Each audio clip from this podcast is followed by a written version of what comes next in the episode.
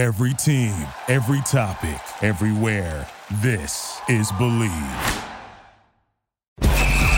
Welcome to the press row. Behind the scenes stories from the world of sports media. Press row. Insight and interviews from around the sports world. Now, here's your host, Jonah Siegel. Jonah here in the press row. Welcome back. A uh, awesome day to be speaking to you because so much going on and so much that I'm excited about. We uh, had just a ton of excitement this past weekend, huh? Last night, obviously, the NBA Finals ended. Jamal Murray, champion. Over the weekend, Nick Taylor, 72 foot putt to win the Canadian Open. This morning, the Ottawa Senators sale announced. And this morning, I get to speak to longtime member of the Toronto sports media scene, Stephen Brunt. Don't want to say a ton more, except fasten your seatbelts, buckle up, and get comfortable. We talk about everything I hope you'd like us to talk about. So sit back, enjoy. Stephen Brunt in the press row. Welcome back. leave in the press row. Jonah here out here in Seattle. I think we are actually as far apart coast to coast as humanly possible uh, in North America, anyways. Uh, as far as far apart as we've done this show, um, by the grace of God, to the extent you believe in one, I, I have been pursuing today's guest for a very long time, and uh, whatever they say about persistence, I win the award.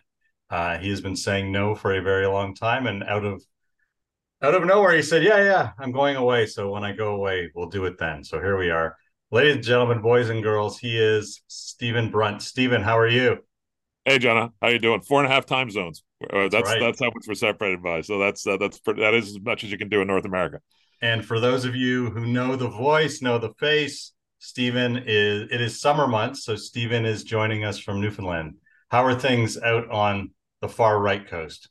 Beautiful today. Yeah, it's I, I crossed last night on the ferry, um, or the night before on the ferry, and uh, arrived to sunshine and kind of summery temperatures, which is not the usual case in June. So it's usually a lot colder here, a lot wetter this time of year. But um, yeah, kind of the annual get back to the house, see what's moved, see what's what mice have moved in, get things, get start digging out the garden, all that's all that stuff, and and and you go back a season when you come here. So the the cherry trees are just in blossom here now, and uh, things are just getting really just getting started. So it's yeah, it's like a step back in time when you come out here in terms of the in terms of the seasons. And when did you leave? You left like like yeah, I left. A little, I left a little over a week ago because I and I stopped in the in the Gaspé and went salmon fishing for a few days, which is kind of halfway here. So I've done that the last couple of years. But you haven't been in Newfoundland since like last last fall, is that right? Yeah, I was. I left here uh just before Labor Day, I guess. I get to get back and, and uh, yeah, I usually, you know, traditionally I've always been back for Labor Day. That's that's gotcha. been kind of the routine. Maybe not this year. Yeah, this year you get to uh, be a man of leisure, as they say. Mm-hmm. Awesome. Or partial, partially anyway. Yeah. So, I don't want to go through the history because everybody knows it. But man, you you've written a lot of books. I didn't realize how many books remind me did you actually write the because your wikipedia page says that you were planning on writing a book with brian burke. I read the burke book. Did you help with the burke book? Yeah yeah that's yeah that's my book. My name's on it. Yep. Gotcha. Absolutely it was, it was fantastic. It was a yeah. terrific read. Good but experience. Really like working with him. Do you um do you think he'll get another gig in the business? Not on the media side but in the game side of things I you know I don't know. I think I think the Pitts. I'm, I'm not going to speak for him, but um, I think that I, the Pittsburgh gig was kind of. I don't think he expected to get that. Right. You know, that kind of came out of the blue, and and uh, you know he would he had you know he was really a media guy at that point, and uh, I think that was unexpected and a bit of a bonus. It obviously, you know, didn't necessarily pan out the way he would have wanted, but it's, yeah, it's hard to say. You know, um, I you know my my guess is probably not, but um, I don't think he'd say no if somebody called him. My favorite book of yours is the Gretzky book on the mm, trade. Thank you. Um, I've been most blown away by his progression. as a member of the media watching him on TNT. Um, he's been, you know, we all grew up watching him. We grew up with him. He's he's a little bit older than me. He's a little bit younger than you. Um, but he, you know, phenomenal talent, obviously. Man of few words, right? And we always, I think we all kind of joke that he's a great get for TNT, but is he ever going to say anything? But he's really come into his own. Have you watched him at all during the playoffs? I, yeah, just bits and pieces. Um, you know, I still my default is still to go to Canadian broadcast. Uh, but yeah, I agree with you. Thank first of all, thanks for saying that about the book. That's I think that's the best book I've written. Um, it gets overshadowed a little bit by the Orr book and maybe by the Ali book, but I I think that's the closest I've come to writing the book I wanted to write.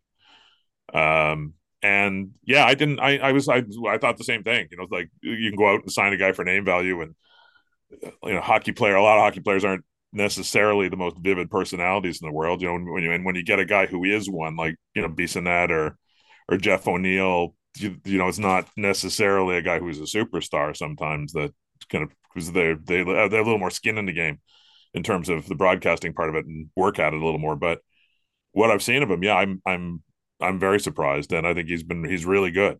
Um, I think they're getting their money's worth.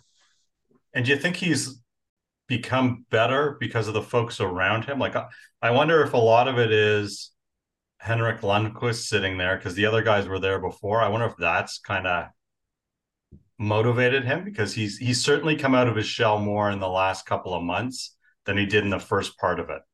Yeah, he looks really comfortable. You're, I think you're right, and that probably I'm sure that's that's a part of it. Uh, you know, you lose it. like he's a guy who has been in the public eye his entire life. It's not like he's he's afraid of microphones. He's been, you know, on mic or on camera since he was a little kid. And I think, although he came along in an era where guys weren't quite as guarded, you know, I think of a guy like Sid who you know very rarely gives anything away. Um, uh, you know, or Mario even, but you know, Gretzky came along in a little more innocent age where you know when people are interviewed, they said stuff. Um, but you know, certainly not a guy known for you know his you know well I guess the Salt Lake City Olympics aside, you know, for for providing a great quote. It's not it's not generally what he did. But yeah, he looks he looks very comfortable in that role, comfortable in his own skin, you know. Um and uh I I, I he adds to the broadcast and again in a way that I didn't think that he necessarily would. So yeah, no, good for him. I, like I love I love seeing guys who are athletes who get on a broadcast and actually try and you know try and be a broadcaster, and not just just ride on their name and you know and the and their old teammates and their old experiences, but bring you know bring a little more to the table. What's most surprising to me is that he seems to be grabbing the conch more and more as the series have progressed.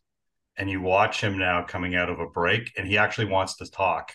And it, it's not so more oh shit they're going to ask me a question. He's now actually leading.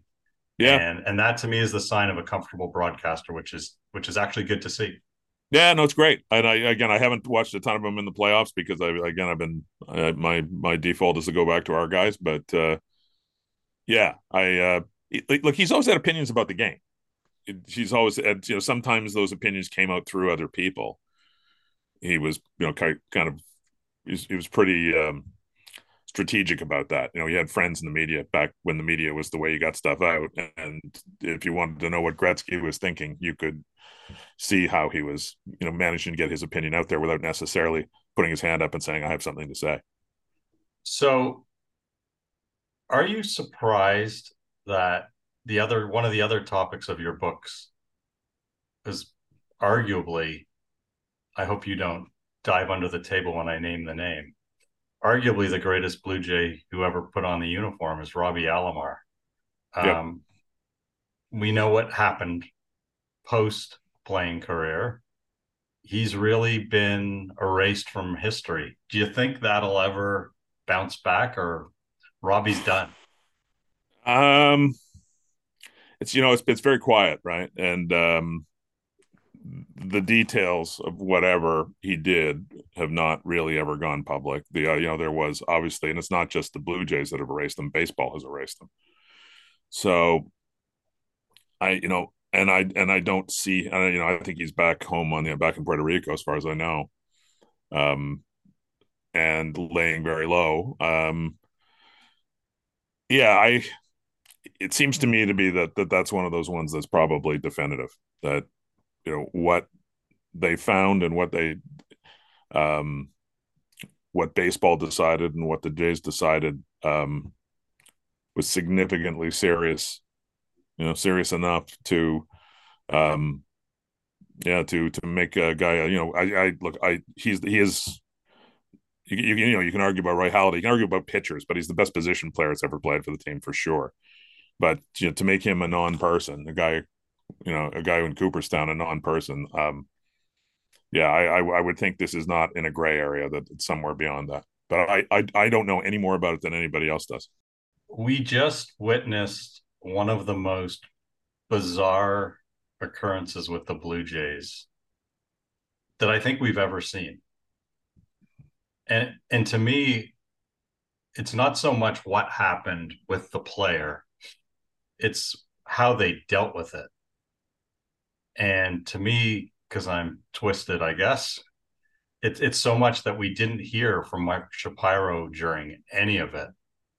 Um, on again, off again, and then the sudden we're gonna we're gonna make this guy the poster boy for the Pride event, and then no, we're not. We're gonna cut him. I know you were driving or, or traveling, but what was your whole take on that? Well, I just read Longley's story in the Sun about the Pride event part, where it looks like it was Bass that wanted to make himself that guy. You know, agreed to it. That's you know, so and Rob's a pretty good reporter, so uh, that part of it because I never did understand that part. Um, you know, in terms of who's going to speak for the team, um, you know, the Yunel Escobar situation, which is not dissimilar in its own way. You know, uh, you know, um, they left John Farrell do all the speaking on that one. Beeston never showed up.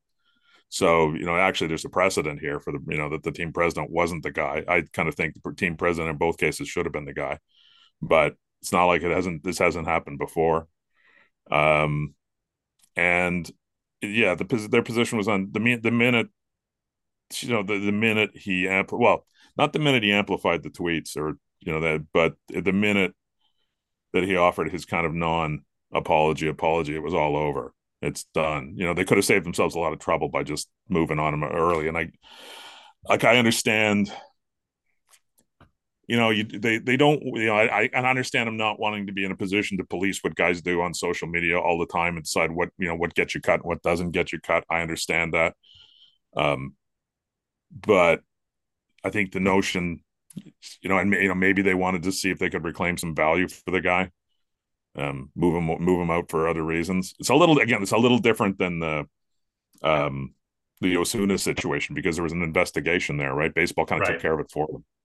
So it was really on them, and there's you know there's no real rule as to what you have to do in those situations. You have to kind of wet your finger, put it up in the air, and say, okay, what are we going to do? Or you know you can have kind of absolute standards in an organization, but I'm not even sure how you you know that like this it seems crystal clear right now and it probably should have been crystal clear from the beginning. But know, they must have thought at very least, you know, they could buy themselves a little bit of time. Um, and maybe they thought they could ride it out. Although why you would ride it out for Anthony Bass, I have no idea. Um, and then that last schmozzle about the Pride Night stuff and him throwing out the first pitch, it doesn't necessarily sound like that was their idea, but it that may have been the moment where they said, "We can't manage this anymore, and we've got to we've got to cut bait here." It's yeah, it's a it's a mess. It's a mess of their own doing. Um, I don't know what the guy. You know, again, I'm not close to that clubhouse these days, so I don't know how his teammates feel about him. Um, I guarantee you, you know, at very least, they didn't enjoy the distraction of this, and uh, you know, their their opinions about uh, you know matters will uh, you know aren't probably not going to get. I don't think we're going to have end up having a debate with you know open debate about what guys in the clubhouse think. Um, you know, I again, I think for most folks, I, I you know, you, you might be shocked about what guys in sports think about stuff like this in a in a in a negative way. You know, um, it's, it's not necessarily the most enlightened group of human beings in the world a lot of the time. But yeah, I, I look. I think the, the short answer is they made a hash of it. They they they should have said, look, we can't ride this out. It's not worth it. Um, there may be some blowback. The guy may end up being a, you know, he may be a, a, a Fox News darling after this uh, you know, I'm waiting for the martyrdom of Anthony Bass on in the American right wing media. I think that's gonna that'll happen in a small to a small degree. but let's just clear the air and get this guy out of here. And plus, he's expendable. he's completely expendable. So let's let's just get ahead of it. And they didn't. So I like the, the blame where that blame lies. You know, I again I agree with you that you know the buck stops at the top, but history and even with this franchise would suggest that that's not always how it plays out. Would that last part not surprise you? I mean, correct me if I'm wrong, but one of the reasons I had heard, and I think the public had heard, that this administration, for lack of a better word, was brought in was to kind of modernize the admit to modernize the Blue Jays. That under the last group, it was still run like the old Blue Jays, and that Shapiro was supposed to come in and kind of change the way they operated and make them more of a modern organization with him at the top. This seemed to be, as you said, that things really hadn't changed. And here we are again, where you have an absentee CEO who does not understand how to deal or manage a crisis. And this was a PR crisis, at least in my opinion, it was. Yeah, it was. Yeah, and it was. It was a. It was a huge PR issue. It was a PR mistake for sure. Um, he has, you know, they have modernized the organization. The organization is in a million different ways uh, different than it was than the organization they inherited. You know, including the fact, you know, most importantly from a fan point of view, is that they have, you know, won the faith and support of ownership to spend money, right. um, which was not happening.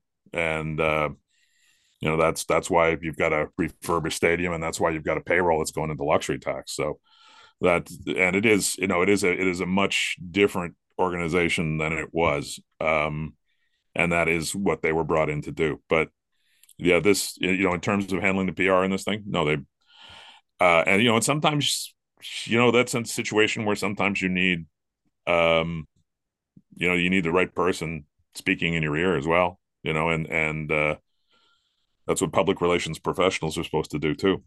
So you know whether you know whether you, you go out and hire a navigator to get you through it, or you have somebody in the org to step up and say, look, you know this is this isn't we're we're not this isn't going to fly. Um but yeah like again there's no uh, i'm not going to make excuses for what happened. Like they, they made they made a series of a series of mistakes and everybody could see it.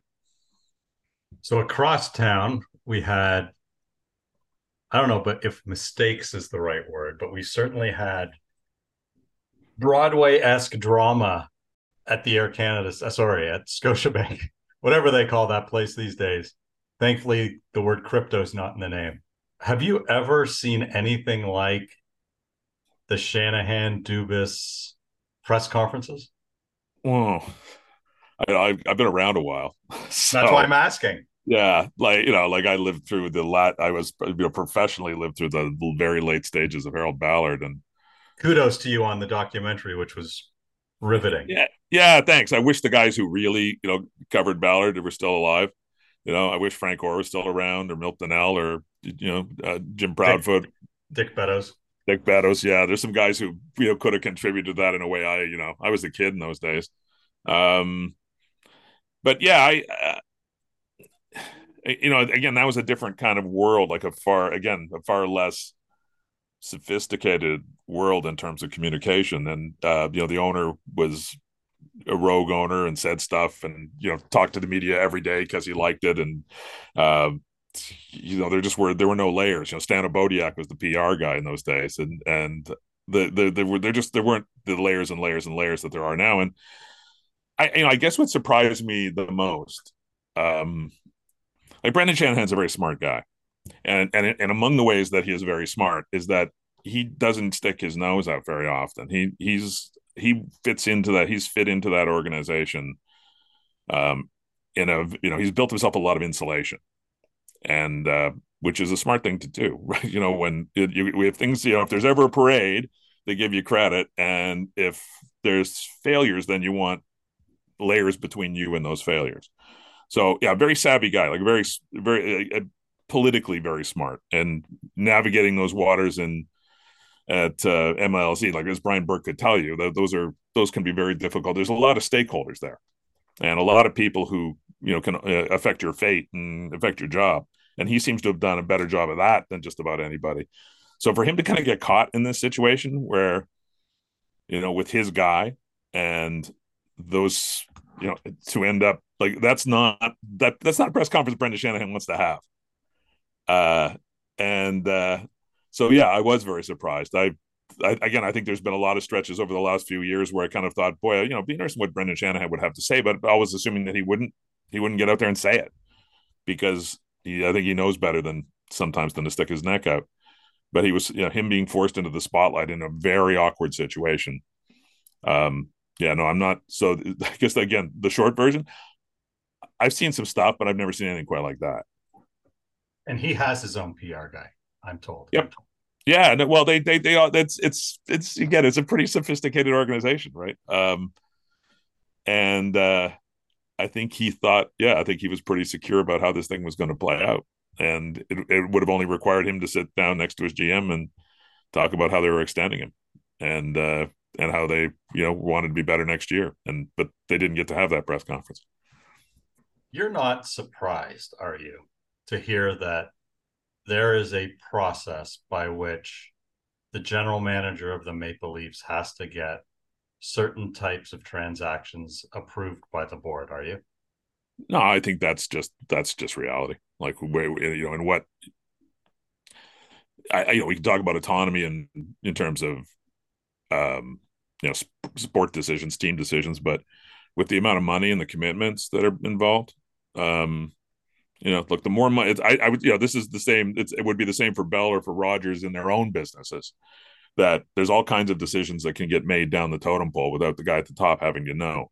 But the more money and the more term that's involved, the higher it goes up up the up the flagpole. So you you know you're talking about decisions that have in the terms of the hockey team that have a lot of term and payroll implications, not just for a year or for a season or for one years or getting under the cap, but are ta- you're talking about you know taking on a commitment over the long haul and you know, in any kind of corporate structure, that's going to get kicked. Somebody's got to sign off on it. Paul Godfrey told me when I had him on the podcast that the first winter he was president of the Blue Jays, they tried to sign a free agent, and he got a call at six o'clock in the morning when he was down in Florida from some someone higher than he at Rogers advising, reminding him that salaries over a certain dollar figure had to be approved by the compensation committee. Yeah. Yeah. Well, it's, you know, and the same, again, it'd be the same at Bell. Right. It's, you know, it's that's um that's how it works. And it's, you know, I think as a fan, you like to think about it kind of romantically. Um and I think maybe right now, from the terms of the Blue Jays, they may be thinking about it a bit romantically, spending into the you know in, into the luxury tax, trying to win. But most of the time, you know, everybody's a line item in the court in that corporate world where where we are all line items when we work for one of those companies. So when Stephen Brunt is sitting listening or watching the Kyle Dubas press conference and he makes the comment that he makes about you know I have to decide whether I want to come back or not. What are you thinking? Well, it would have been a fun day to be a columnist. That's what I was thinking back in my, you know, my previous life. Back when that that was, you know, back when those jobs were what they used to be. You know, when you were kind of the, you, know, you were you were everybody wanted to know what the guy in the Star, or the Globe, or the Sun wrote was going to write for the next morning. It's, you know, it's it's like raw meat, man. like it's it it. uh There are a lot of ways to go with it, and you know, again, it's very rare that that plays out in public anymore. That somebody just decides to air it out in public. And uh, or you know again offer something up that they know is going to be uh, you know is going to send the sirens off. Uh, everybody's smart. Everybody's controlled in their messaging. People don't make mistakes that way. So yeah when you get one like that it's a you know it's it's a it's a red letter day if you're in the so it's like we used to say on radio you know like it's yeah you know god love championships and winning seasons but there's nothing like a disaster to you know to to get the radio humming. Like it's that like it was a great week for radio too. It would you know I, you know and again it would have been an even greater week if radio was still what radio used to be. So so Dubas comes out and does that. Did you read a lot of the press or any of the cl- the press you know around that those those I, days? You know, to be honest, not, you know a little bit, but no, you know, I, I'm not as invested as I used to be. I'm I'm just not. I right. um I you know I didn't have to go on and do the show that night, um, or the next day or the next day, you know, because it kept going, and uh, you know I, I, I felt kind of I feel kind of arm's length from it now. I feel arm's length from the day to day stuff, which uh, I'm I'm not sure that's a permanent thing, but it, you know maybe it may well be. I I I I'm just kind of amused by it now. I uh, you know it's not life and death anymore. Are you surprised they parted ways? Um, I, I well, I, I, guess. Well, you know, I guess Kyle read the you know read his opportunities reasonably well. Knew there was something else out there for him. Uh, you know that he wasn't actually going to just spend the next year sitting at home getting to know his family better. Um, it's it's always it's always good to know, you know, before you put yourself out there that there's there probably is a safety net uh, waiting for you. You know, I you know, it, it kind of it, you know it kind of forces the you know Brendan into a, a, a, page turn, which you know may again may may not be the worst thing in terms of buying some time. Um, having somebody else come in there and maybe do some things that Dubas wouldn't do or wouldn't want to do. Uh, you know, like again, I think there's going to be a point here where eventually those corporate masters we were talking about are going to, if they don't, if if they spin their wheels for another year or two, I think somebody at some point is going to say, "Hey, who's running this organization anyway? How did who hired those other guys?" Uh, and and then got rid of those other guys because you know yeah eventually you know eventually you know eventually ask not, ask not for who the bell tolls yeah it's yes so it's some it'll eventually be his night in the barrel you know and and uh but this probably buys him a little bit of time so you made an interesting point about the early days and i'm assuming you pick your words carefully as well the early days of being a journalist it seems to me that a younger Stephen Brunt writing this story would have a lot more artistic freedom, if you will, to write the story than one would today. And we saw yesterday the Athletic unfortunately let 4% of the writers go. And we live in a digital world where everything, yeah, I'm sure you know a bunch of the people that were let go, unfortunately, a bunch of the people let go. And yep. You know, a lot of people, unfortunately, over a long time who've been let go. So people today have to write for clicks. You never had to write for clicks, at least not no. back in the day. How how much does that change the job when you're writing for clicks? It's a really good, you know, it's a good question. Um, and you know, it's not just a figure of speech like that. You know, the athletic, and I assume they're still using this model since the Times took over. But you know, essentially, those guys live by the algorithms, right? That that you you were literally measured by views. You know, yeah, and if you didn't hit your number, um, you know, your compensation was based on that. Except for the big, you know, they they hired some big names off the top who were in a different stratosphere. But for almost everybody else there, my understanding was that yeah, you lived and died on your on your on your hits, and um, you know, and I think there's like I'm I I'm not sure you know how other platforms would deal with that the newspaper platforms such as they are now or sportsnet or tsn's websites um you know the the espn websites the other you know all the sports websites. But I, like, i'm sure they all know uh, you know it's just that the athletic was right out front about it saying you know when they, they'd call their guys in and say hey you know this story got a lot of look at look at all the action we got on this story you should write more stories like this and if you were writing stuff that was you know, I'm maybe not so much more artistic, you said, but you know, a little more esoteric. Um, that wasn't hot button, hot take, fire the coach stuff. Uh, a little more nuanced. You maybe you know you probably didn't provoke that same kind of hot button reaction and get linked by a bunch of people and uh, you know kind of play the outrage machine, play into the outrage machine. So, yeah, like it's, I guess I understand why they do it because they're trying to drive traffic, because they're trying to sell ads and they're trying to make money but in you know what it, I think it's a terrible thing for the on the journalistic side. It's awful. Like I you know I like I I I did when I was at the Globe. Obviously, the Globe wasn't predominantly a sports newspaper, but they had a long tradition of very good columnists who wrote for that paper, Allen Abel and Trent Frayne and Jim, you know, uh, not Coleman, but uh, Scott Young and um, and you know the the, the that platform you know on the front of the sports section of the most you know serious newspaper in Canada kind of carried some weight. And you you always figured i think when you were there that not everybody was reading you but some really important people were reading you. So you were you were tapping into an audience of power and influence and and it had some heft to it. And the commissioners read you. You know they knew what was in the globe and mail and the owners knew what was in the globe and mail. And i don't you know no one ever talked about whether that sold papers or you know once we got into the internet age whether that you know whether people were clicking on your story. Um, you know they they kind of used to go back and forth with comment sections which you know were for better or for worse but but that wasn't what it was about. Um, you know there, there was you know your value to them was not measured purely in online activity. And i think it's a terrible way to measure value. I i get i again i get it from you know if you're like one of those venture capitalists that uh you know that that started the athletic like you know they're not in it for journalism. You know, they're they were in it to build it and sell it, so they don't give a shit. But uh, if you if you value any of the stuff that you know we would normally value in sports journalism, it's the antithesis of it.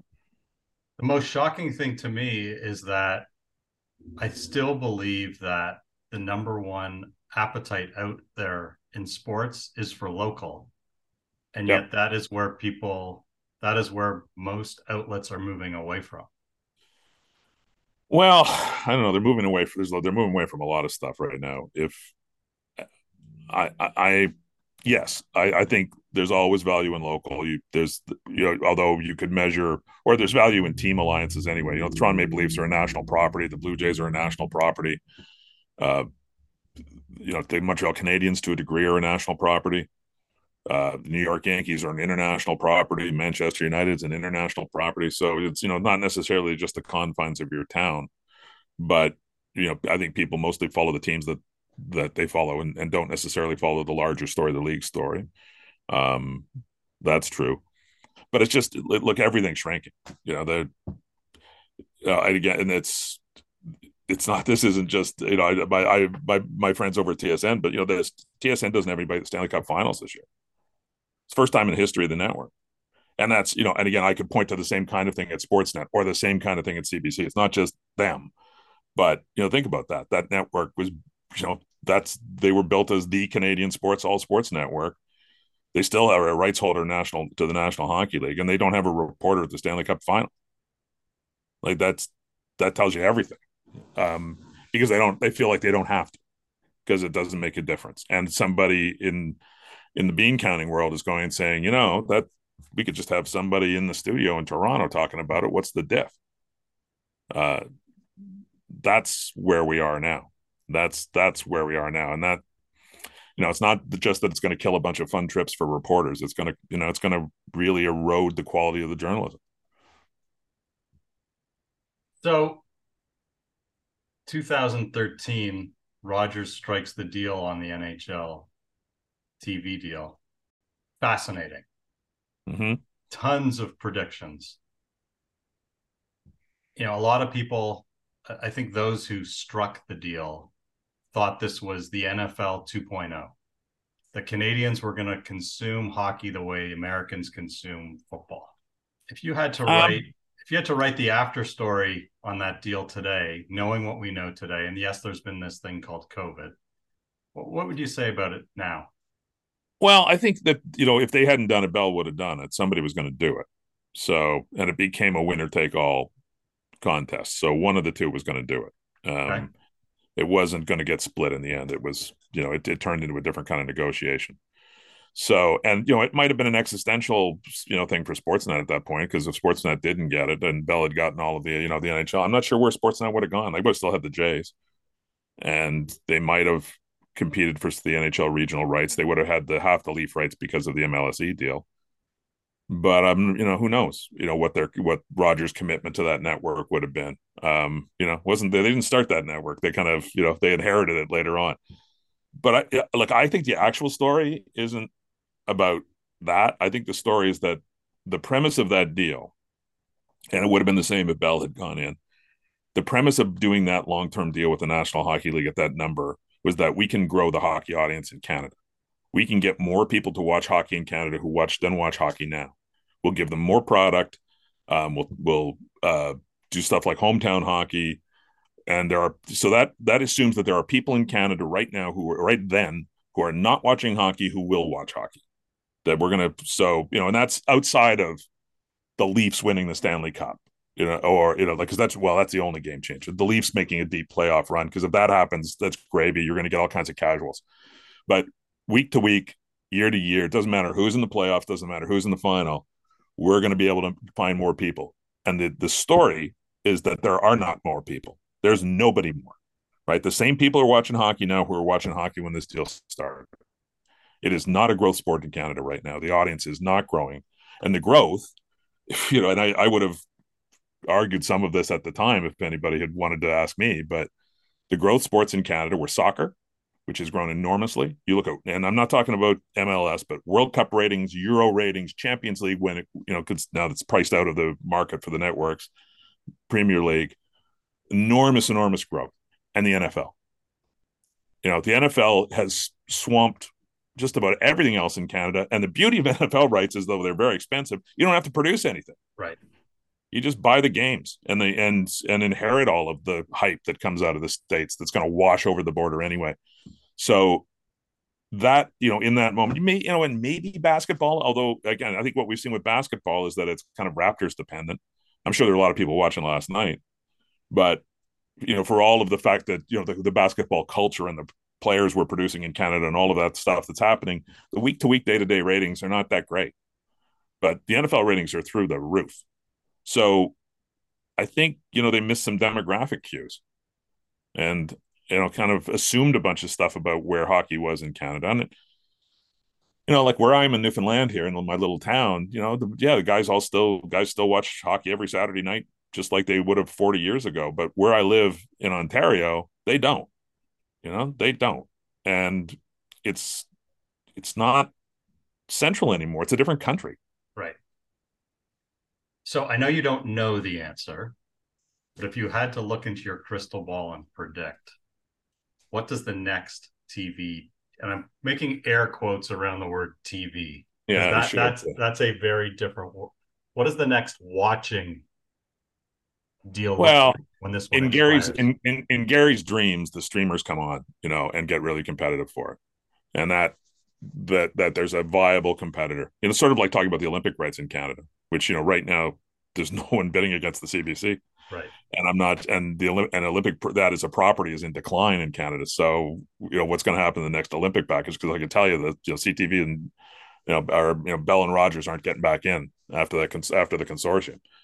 So it's it's kind of the same question. Like, I I could see it being carved up. I think it probably will be carved up. Um, but they need another player. Like they need somebody to come in on the streaming side and say we want this content. And I I, I think kind of by the end of this deal, you know, we've like the streamers have you know they're obviously dipping their toes in now, but we're we're kind of into you know second gen, third gen stuff now. Where and I think the blooms off the rose. Um, you know, like remember when DAZN was going to be the big competitor, right? And but, how but, they doing?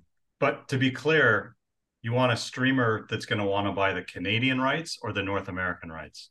Well, it's gonna it's gonna have to be it's gonna have to be Canadian rights because the North you know the American deal is, is the deal, right? Um, but there's no equivalent to what they just did in the states and Canada. Right. That's why I'm asking. Um, yeah. So you know, unless they can find another player to come in and compete, because so CBC's off the table, they right. don't have any money. Correct. Um, so you still the same two so unless there's a third, and you tell me what form that third would take, and I, you know, and I think rather than trying to blow each other's brains out the way they did last time, Bell and Rogers are going to do what they, yes, what well, or just say we're not competing. You know, they like there's a, there's areas where they, you know, you mean us like they don't compete for talent. Right. There's there's never a bidding war between TSN and, and Sportsnet for talent. Right. There's a reason for that. Yeah.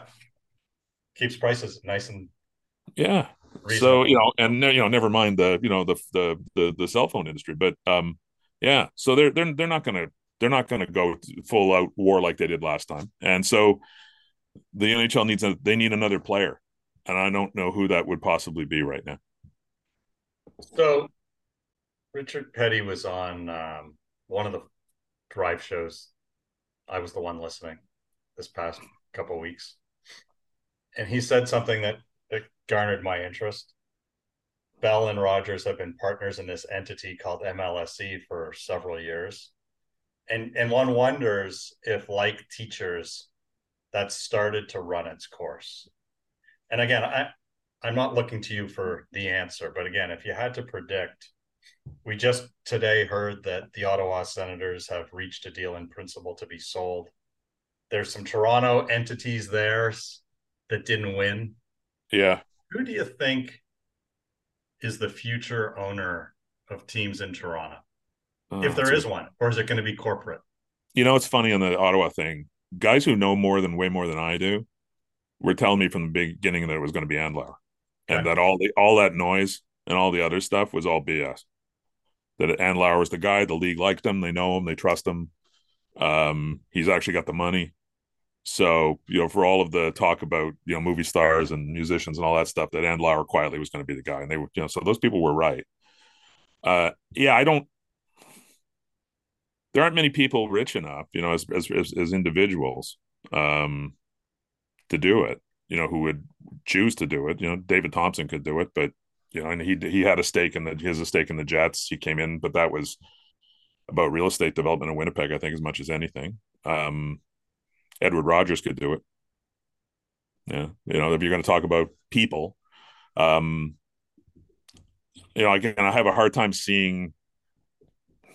You know, Larry Tannenbaum could do it to a degree on his own, but I you know, probably not the whole McGilla. So, you know, if somebody was going to take the whole thing, it's got to be somebody who's extraordinarily wealthy and you know and would want to t- probably take it private. But think- I don't, you know, but I don't know. I, I just named the only two guys I can think of right now who could do it. Do you think it's important that it would happen? I don't know. I, I, I think you know they. I think I'm not sure what you can ask of that. Like that, I know. I know. You know they, they they they won a basketball championship. They won a soccer championship. They won a Grey Cup. That you know that was kind of the parsley on the sandwich. Was an afterthought. Uh, and they spend to the cap in a cap league, and and, and you know they've spent into the well, you know, we'll see what the Raptors do this year in terms of it's probably not the best time to kind of go into luxury tax situation, but and you know beyond those player resources, they spend in areas they can spend. They do spend. You know, Leafs probably got you know more people organizationally than any any team in the league. So, you know, what do you want from an ownership group? You know, you want them to put up the money to be competitive and uh, and get out of the way. So, you know, it's like in some ways, it this works perfectly, right? Because the the the the the, the uh, telcos soft against each other. Larry Tannenbaum is kind of the you know the mediator figure and uh, kind of lurks in the background. You never hear from him. You never hear from any of these guys unless there's a parade. So we would be remiss if we didn't talk about radio. What was it like starting at Primetime Sports when you started there? Oh, it was fun. Um, you know, I was one of many newspaper guys who moonlit in radio because we, you know, could make a few extra bucks. And radio needed newspaper guys because we'd actually been places and seen things and had stories to tell. So it, it, was a you know a match made in heaven in a lot of ways. That uh, you know, and that you know, way predates me in in terms of you know news radio in Toronto. You know, Jim, my Jim Hunt, my great pal Shake, he was like he was on CKY like a million years before that. Uh, so there were guys, yeah. So it, it, it's you know kind of a tradition. It's so for yeah for me, I hadn't done a lot of broadcasting at all or almost none, and uh, you know I was the number one show in Canada, number one show in Toronto for sure, number one show in Canada, and it was and it was fun. Um, wasn't heavy lifting, way harder to write a column every four or five days a week than to go on and do an hour or two of radio. Um, it was a blast, and uh, I know. I it's it's I I had a I had a knack for it, which uh, which served me really well.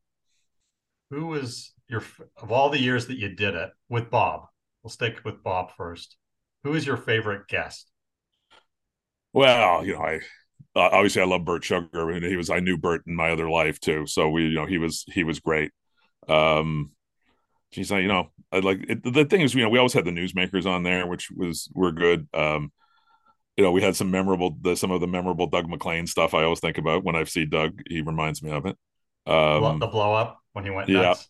yeah, that was entertaining. Uh, yeah, you know that's you know we we had what's his name the the the lawyer Rod Becker the uh, Uh-huh. who you know never he would it didn't matter whether he knew anything about what he was talking about or not he could still come on and do radio. He never said no. Um, yeah, you know, and and like you know, Deitsch was a great guest when he came on to do media stuff as well. So yeah, they're like we had, a- we had a really good. You know, having regulars is important because you, develop, um, you know, you develop an ease in a relationship with them, even if you never see them in person. And were there ever times where Bob would say something you're like, "Oh my god, I can't believe he just said that." Oh yeah, oh yeah, yeah, sure. But yeah, uh, there there were many times. Um, yeah, you know, and my job sometimes was to bring them back from the edge of the cliff, and sometimes my job is just to shut up and let it happen. it really was the nightline of sports radio. I mean, were you sometimes in awe with who? Like, did you ever get to the station and go, "Holy crap! I can't believe we have this person on on this day"? Yeah, yeah, sometimes. But you know, it's funny. Like again, so like the the best, like the best radio was often not that guest. The best radio was the guy who came on with you every week and kind of Right. knew the rhythm of the show and could give you good content. Um, but yeah, it was fun. Like w- when all hell was breaking loose, and you know, knowing that people were going to tune in that day to see what to hear what Bob was going to say or what the show was going to do with it. Yeah, you felt kind of at the center of the universe. Um, you know, it's a different feeling than when the you know newspapers used to drop on people's doorsteps in the morning, and you were still the, you know, you knew people were going to go and turn to the column to see what the guy said about the game the night before. But there's such an immediacy to radio, just that it, you know, and and you, just you know all those cars stuck in traffic on the Gardiner, you know, you figured you know four out of every five of them were listening to the show. How much prep did you do before the show, if any?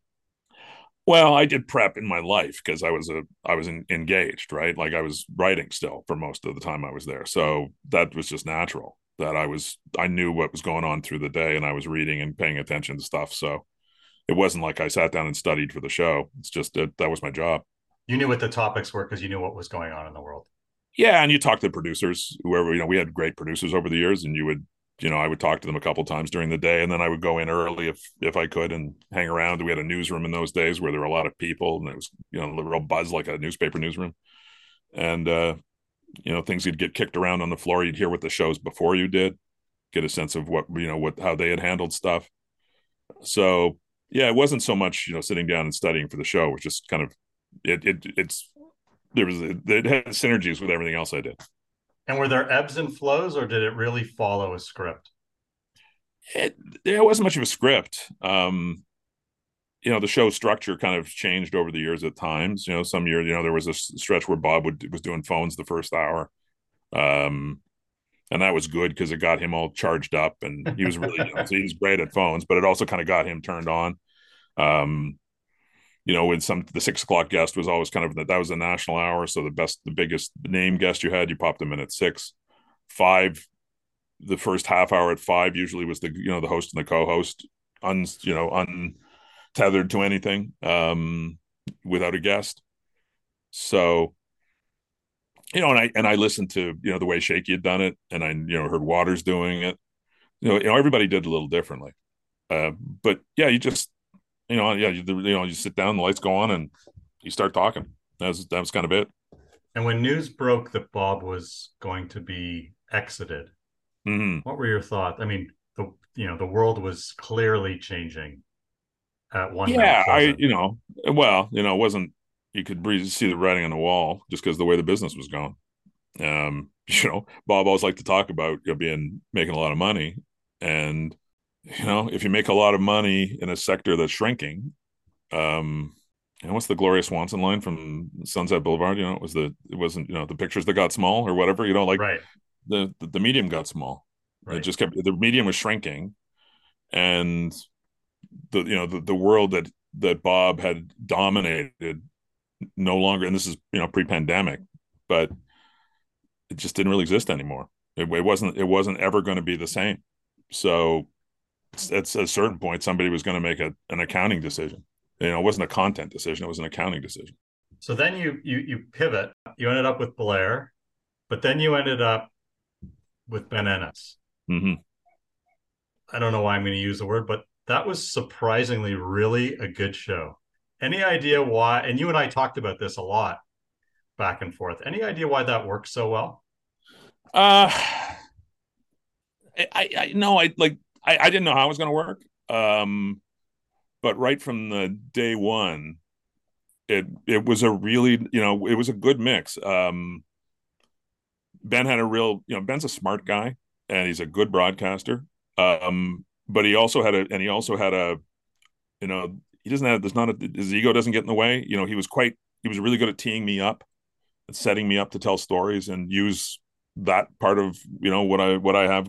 Uh, you know, in fact, again, I've been around a little bit. Uh, he's you know he likes to have fun. There's a spirit of fun to the show when he was there. Doesn't take himself too seriously. Uh, yeah, I I guess you know like I, I'm not sure I've enjoyed a stretch as much as I enjoyed the stretch with Ben, and I, it was a great show. I thought the show was really good. It was you know, was, and I've I've had this conversation with him, so it's no. I just look if this you know if this we if we were doing this show 20 years ago, this show would kill. You know, like back when people were looking at radio ratings and stuff. This this people were saying, "Boy, that's a great show," but you know because of when it happened in the in the cycle, especially post pandemic, you know, it really didn't matter if you're doing a great show or not. So here's my hunch, and that is that it's the first time that the fan didn't try to replicate prime time in that slot, and you guys didn't try to replicate what you had with Bob.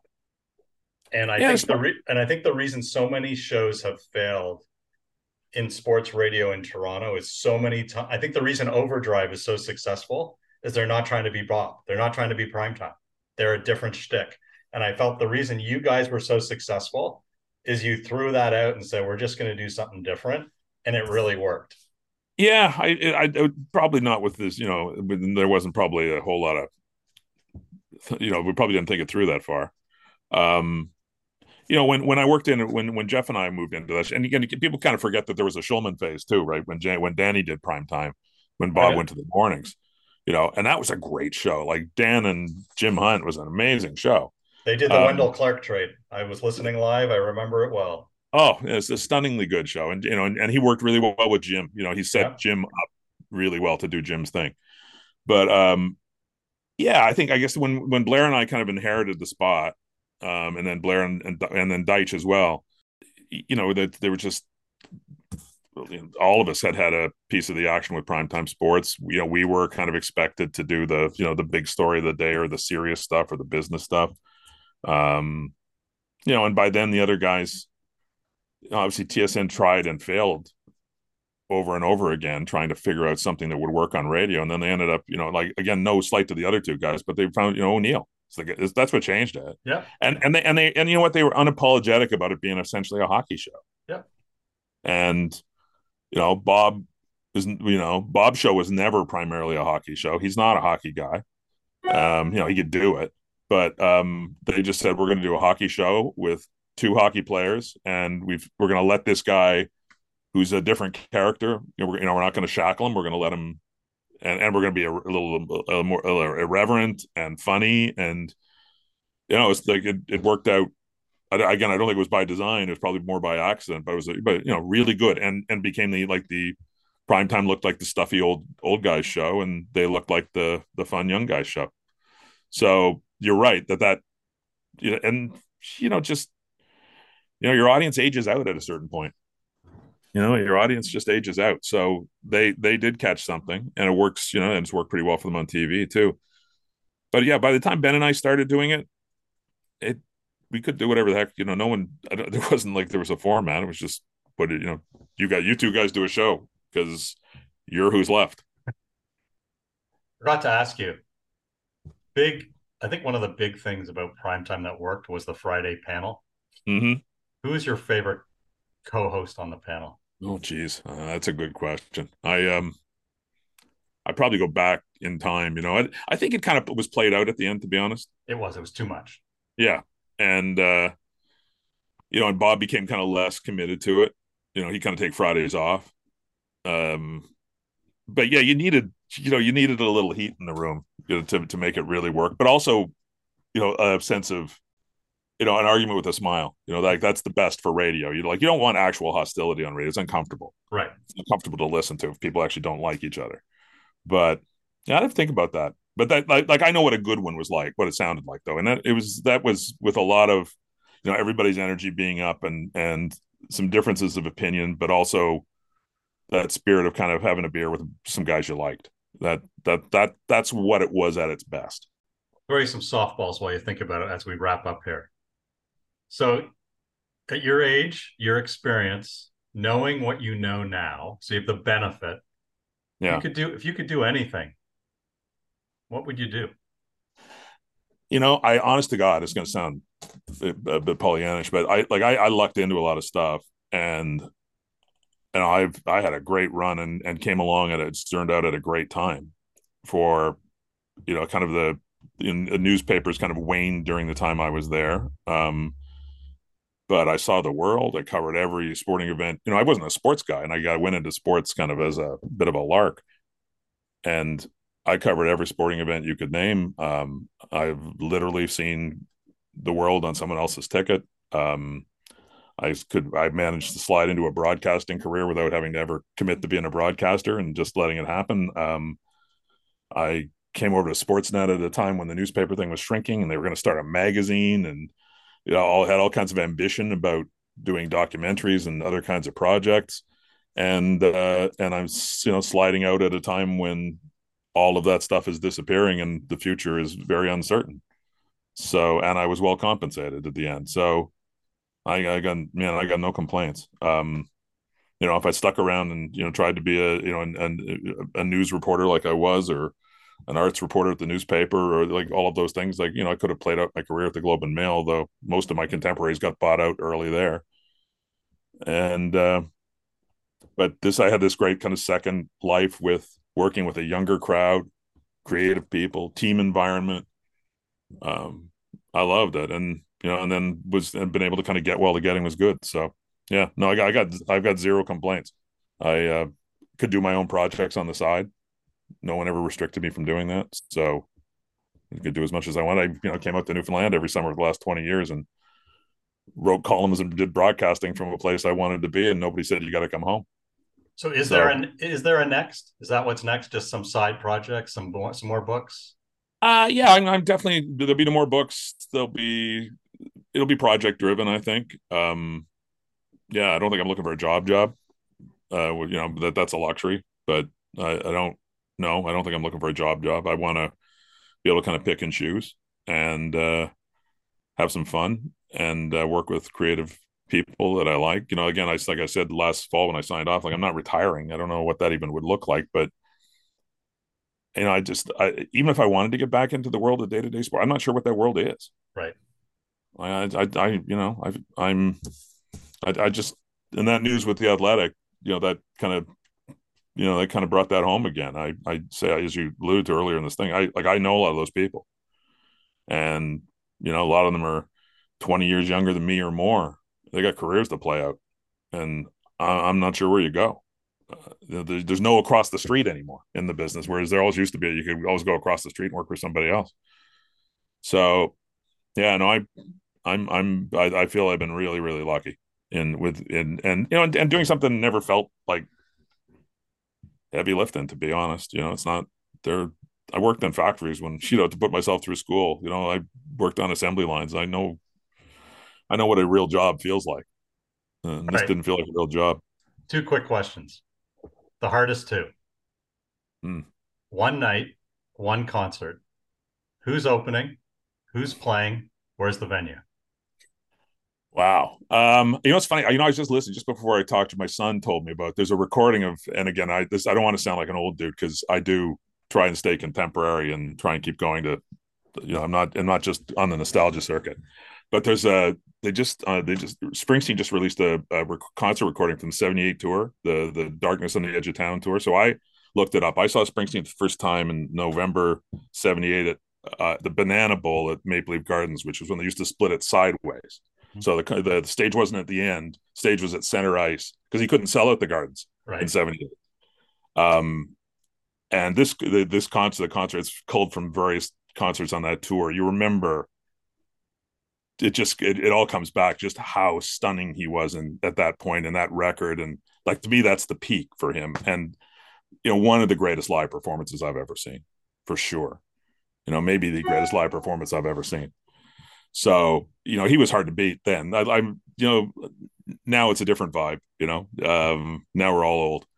But um you know I've got I've got a little theater out here in Woody Point Woody Point Heritage Theater 200 seats you know. We had uh, that's my favorite venue. You know, when Gord Downie came out and played, um, sat in that sat in that little little room and uh, and with with Josh Finlayson and played, you know, the uh, Bobcaygeon and the stuff from Coke Machine Glow and all of that. It's pretty good. So this yeah, this room, you know, this our little room here is uh is kind of magical. So um I I, I that's that's hundred percent my favorite venue in the world. Like I I miss back when I was a music reviewer in my early days, you know, the like the El Mocambo was actually kind of a shitty venue, but I saw some amazing stuff there. Um, you know, the, it's always better in a in a grotty club somewhere than it is in a big concert theater. And I think outside is better than inside, but that's me. Yeah, I don't know. I I just I I that's because you're an audiophile. I just like yeah. the open air and nice weather, yeah. but that's me. Um, all right. You haven't given me your favorite panel guest, but if you had, as people know, nobody does an intro voiceover, and I played it for my son last night, a bunch of them. Man, they're good. The Stephen okay. Brunt voiceovers are leaping fantastic. So, if you had to write the voiceover to the Stephen Brunt story, what would the opening line be? Oh geez, I can't do that. Hey, that's that's uh you know writing. I can't. I don't write on the fly. But you know, look, it's been it, has been a really good ride, and it continues to be a good ride. Um, you know, and I've got a I've got a great family. Um, you know, my kids are uh, all intact and doing interesting things, and uh, you know, I've got this kind of parallel life out here, which is, you know, when I first came out here, you couldn't get the Globe and Mail here, so no one knew who they had no idea what I did for a living, and they didn't. You know what? They didn't care, not even one bit. Um, but we built something really cool out here with the festivals and with the building that we run now, and uh, kind of built some stuff in this little community. I'm as proud of that as anything I've done on the other side, um, and that's going to continue. Uh, you know, and I'm still uh, I'm kind of looking forward to whatever the next gig is. I've you know I've got a book to write, which I'm not gonna I won't talk about right now, but I'm really happy about it. I'm kind of in the middle of it, and some other things kicking around that uh, some sports related, some not. Um, yeah, no, I'm I'm looking forward to I'm looking forward to next week. Well, we care, I can tell you that, and uh, angry is the not is not the right word, but whenever there's a story. And I just I don't when when Nick Taylor sinks the putt, and I know you're not a golf fan, when Jamal Murray gets thrown into the pool, when the Ottawa Senators get sold, when Brendan Shanahan holds the press conference, there are those of us who are angry not to have the Stephen Brunt story. Because, with all due respect to a lot of scribes out there, nobody did it better. Whether it was oh, on the radio and it, it is it is a hole in the journalistic world not to have that voice. So whatever you do we hope to get it back in some shape or form.